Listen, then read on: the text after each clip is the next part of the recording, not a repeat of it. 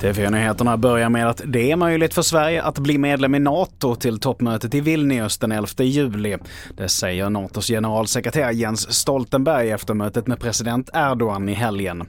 Men det är oklart om protesterna mot NATO i Stockholm igår påverkar processen. Mängder av PKK-flaggor syntes på gatorna och Turkiet har tidigare krävt att demonstrationen skulle stoppas. Så vidare till att Jordbruksverket krigsplacerar all tillsvidareanställd personal.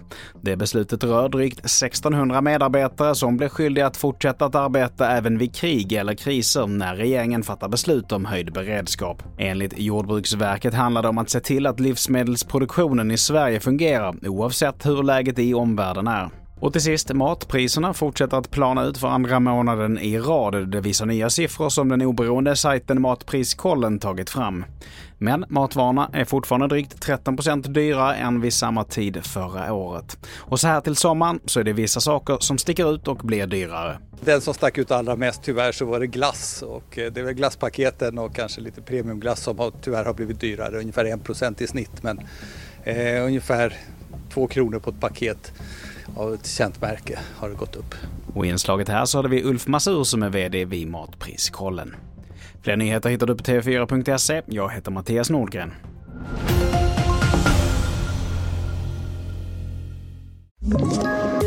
Poddtips från Podplay. I podden Något Kaiko garanterar östgötarna Brutti och jag, Davva, dig en stor dos skratt.